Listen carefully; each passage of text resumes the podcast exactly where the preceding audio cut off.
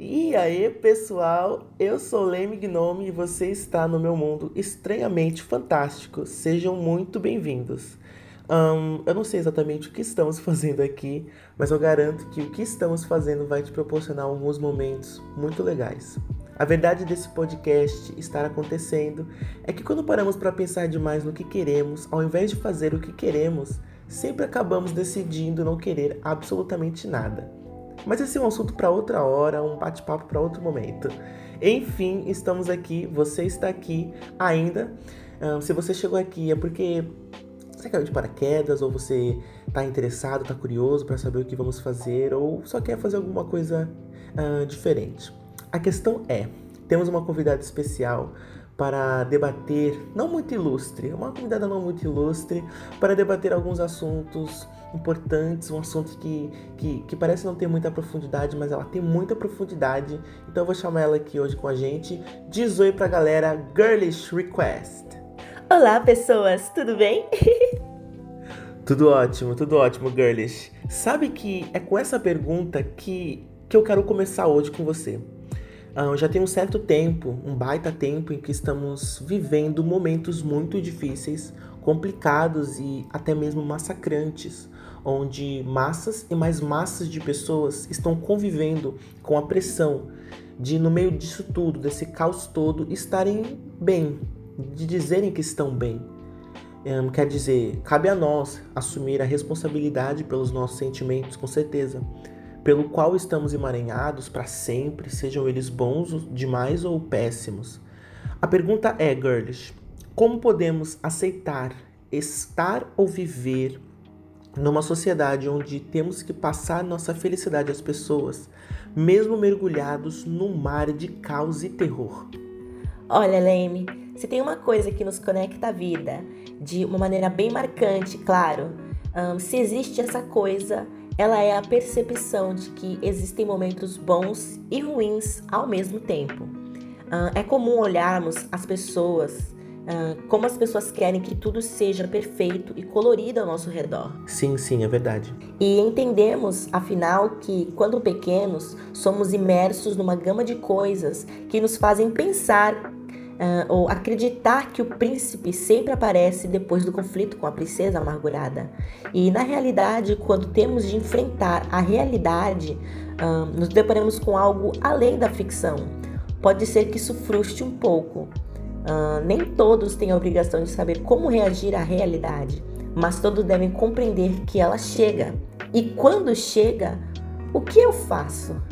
Eu não imaginava que ela fosse ser tão Difícil. Isso. Opa, desculpa, Isso eu te atrapalhei. Não, não, não, está tudo certo. Onde eu tinha parado mesmo? Acho que você parou em. Eu não imaginava que fosse ser. Difícil, isso. Mas é verdade, isso acontece com todo mundo quando se dá de cara com suas respectivas realidades. Uma coisa intrínseca de ser é que não fomos feitos para reparar nos detalhes das coisas. Mesmo quando percebemos que o príncipe volta para a princesa depois de brigarem, não colocamos nossa atenção para o fato de que ele também encarou a sua própria realidade para se dar bem com a princesa. Uau, isso é muito verdade. E se você parar para refletir, até mesmo a realidade bate na cara do pobre do coitado do príncipe. E isso é o que dá cor às histórias. A dor, o sentimento de passar por um momento em que ninguém quer passar. Então quer dizer que ela, a dor, é necessária. Absolutamente. Se você pensar no seu corpo em relação a isso, vai perceber que é burrice não querer passar pela dor. Me desculpa, eu posso estar um pouco equivocado, um pouco longe, mas como a dor pode ser boa para a nossa vida, para o nosso corpo? Pensa bem. Imagine que você tem uma que você tem uma anomalia extremamente rara, a qual não te deixa sentir nenhum tipo de dor todos os seus receptores estão danificados por algum motivo e você não sente nada. Você é uma criança normal que brinca na rua com os colegas, corre, pula, dança, pratica esportes até se possível.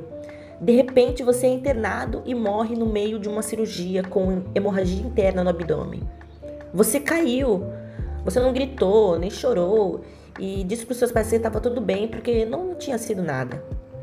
Eles acreditaram, pois você estava ótimo, você não estava é, você não estava chorando, mas acontece que você não estava bem. Acontece que se você tivesse sentido dor, você teria ido tratar no instante que você caiu. Uau! Então, isso me implica em dizer que a dor é extremamente necessária. Certamente.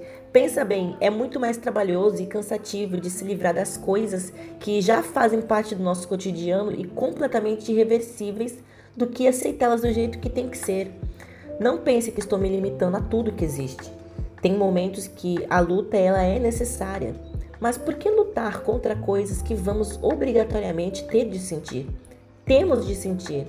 Temos de entender que a dor é que nos faz nos sentir vivos. Se entendermos isso, podemos viver mais levemente.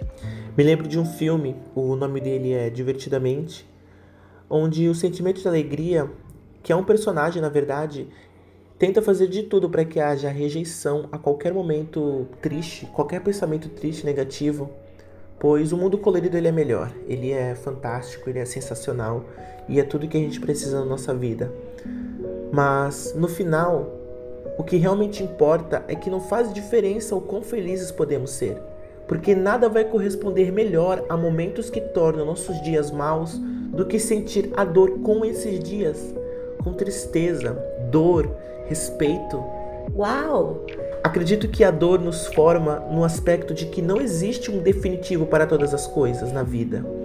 Não há um padrão sobre o qual devemos fazer as coisas porque não são todas elas que têm uma só perspectiva. O universo ele é multilateral e rejeita qualquer tipo de monotonia. É por isso que somos tão confusos, talvez. Não queremos decidir, não queremos saber, não queremos uma coisa só. Queremos querer. E esse querer é a chave de tudo. Está ligado ao que é preciso e necessário na vida. Isso nos faz querer passar pelas lutas da vida, porque no final a gente entende que os processos vão doer, mas eles não vão só doer. Tem sua recompensa, uma certa beleza. Diria que as coisas mais belas da vida só são belas porque sabemos como não é fácil conquistá-las. Existe um lugar onde nós colocamos nós mesmos como merecedores de algo fantástico, incrível, mas que não existe a noção de que temos que batalhar por aquilo. Talvez essa seja uma das maiores dores que o ser humano pode enfrentar, que a realidade pode trazer, que é a de buscar o que se almeja. É que temos algo dentro de nós que nos faz pensar que tudo que está no nosso meio é completamente alcançável e é mesmo. Só que nem sempre paramos para pensar que alguém ou nós mesmos teremos que lutar por aquilo que achamos que merecemos. Quando pequenos, podemos ter pais que nos deem de tudo e criamos uma personalidade em cima daquilo que ganhamos, algo que nos faz se identificar como nosso ou que se parece conosco e que nos faz achar que tudo é possivelmente alcançável pela facilidade daquilo que ganhamos pelos nossos pais. Por isso, um sentimento de posse por outro lado, podemos ter pessoas que não tiveram pais, que pudessem dar de tudo o que eles queriam e por isso não sabem o que era a dor de não ter o que se quer, podendo mais tarde alcançar seu objetivo mais facilmente até, por não ter o medo de perder o que não sabe se vai ter. Uau! Então isso me diz que o meu desenvolvimento de perspectiva sobre o que eu tenho ao meu redor, tanto boa ou ruim, pode formar uma determinada forma de lidar com os diferentes tipos de dores que posso sentir. Basicamente, uh, consegue mudar a forma de sentir amor pelo seu cachorro? Não, eu amo meu cachorro e não imagino viver sem ele. Seria uma perda imensa se eu perdesse meu cão. Exatamente. Sua formação e as diferentes é, os diferentes meios pelo qual você passou pela estrada da vida te trouxe a um estado em que ama cães e eles são tudo para você. A perda deles é, é horrível para você. Mas existem pessoas que não tiveram as mesmas experiências e não gostam de animais. Outras têm fobia, outras têm nojo, outras odeiam mesmo. Isso não faz significar que são pessoas ruins, mas que são de origens quanto a perspectiva diferentes. Esse fator gera um processamento à dor variante. A dor varia de pessoa para pessoa. Mas ela nos forma. Ela nos guia até um estado onde eu posso dizer o que eu vou fazer na minha história. A partir dela, eu traço caminhos que me parecem certos e confortáveis, mesmo que eu não saiba que sem sentir dor eu não posso dizer como o meu rumo seria se eu tivesse me permitido a senti-la. Era nesse ponto que eu queria chegar, Leme. E se a obsessão de nos desviar da dor, seja ela qual for, nos levar para um caminho pior, tipo o menino que não a sentia? E se for só uma picada? E se não for, mas me faça vencer coisas grandiosas após isso? Bom, se tem uma coisa que eu posso dizer com quase 100% de certeza é: nenhuma dor na vida vai te matar. Ela pode te alertar da pior forma possível, ela pode te fazer chorar horrores, ela pode te fazer achar que está sozinho, ela pode te fazer achar que vai morrer. Mas eu garanto para você que ela nunca, quase nunca ela vai te matar. Sinta, não fuja, seja livre para dizer que passou pelo pior sem recuar. Não é só com lápis da alegria que se faz um desenho, como nos desenhos do príncipe e da princesa. Se tiver outras cores, fica mais colorido. Muito obrigado, Girlish. Foi realmente muito bom conversar com você. Reflexões muito importantes e profundas sobre a dor.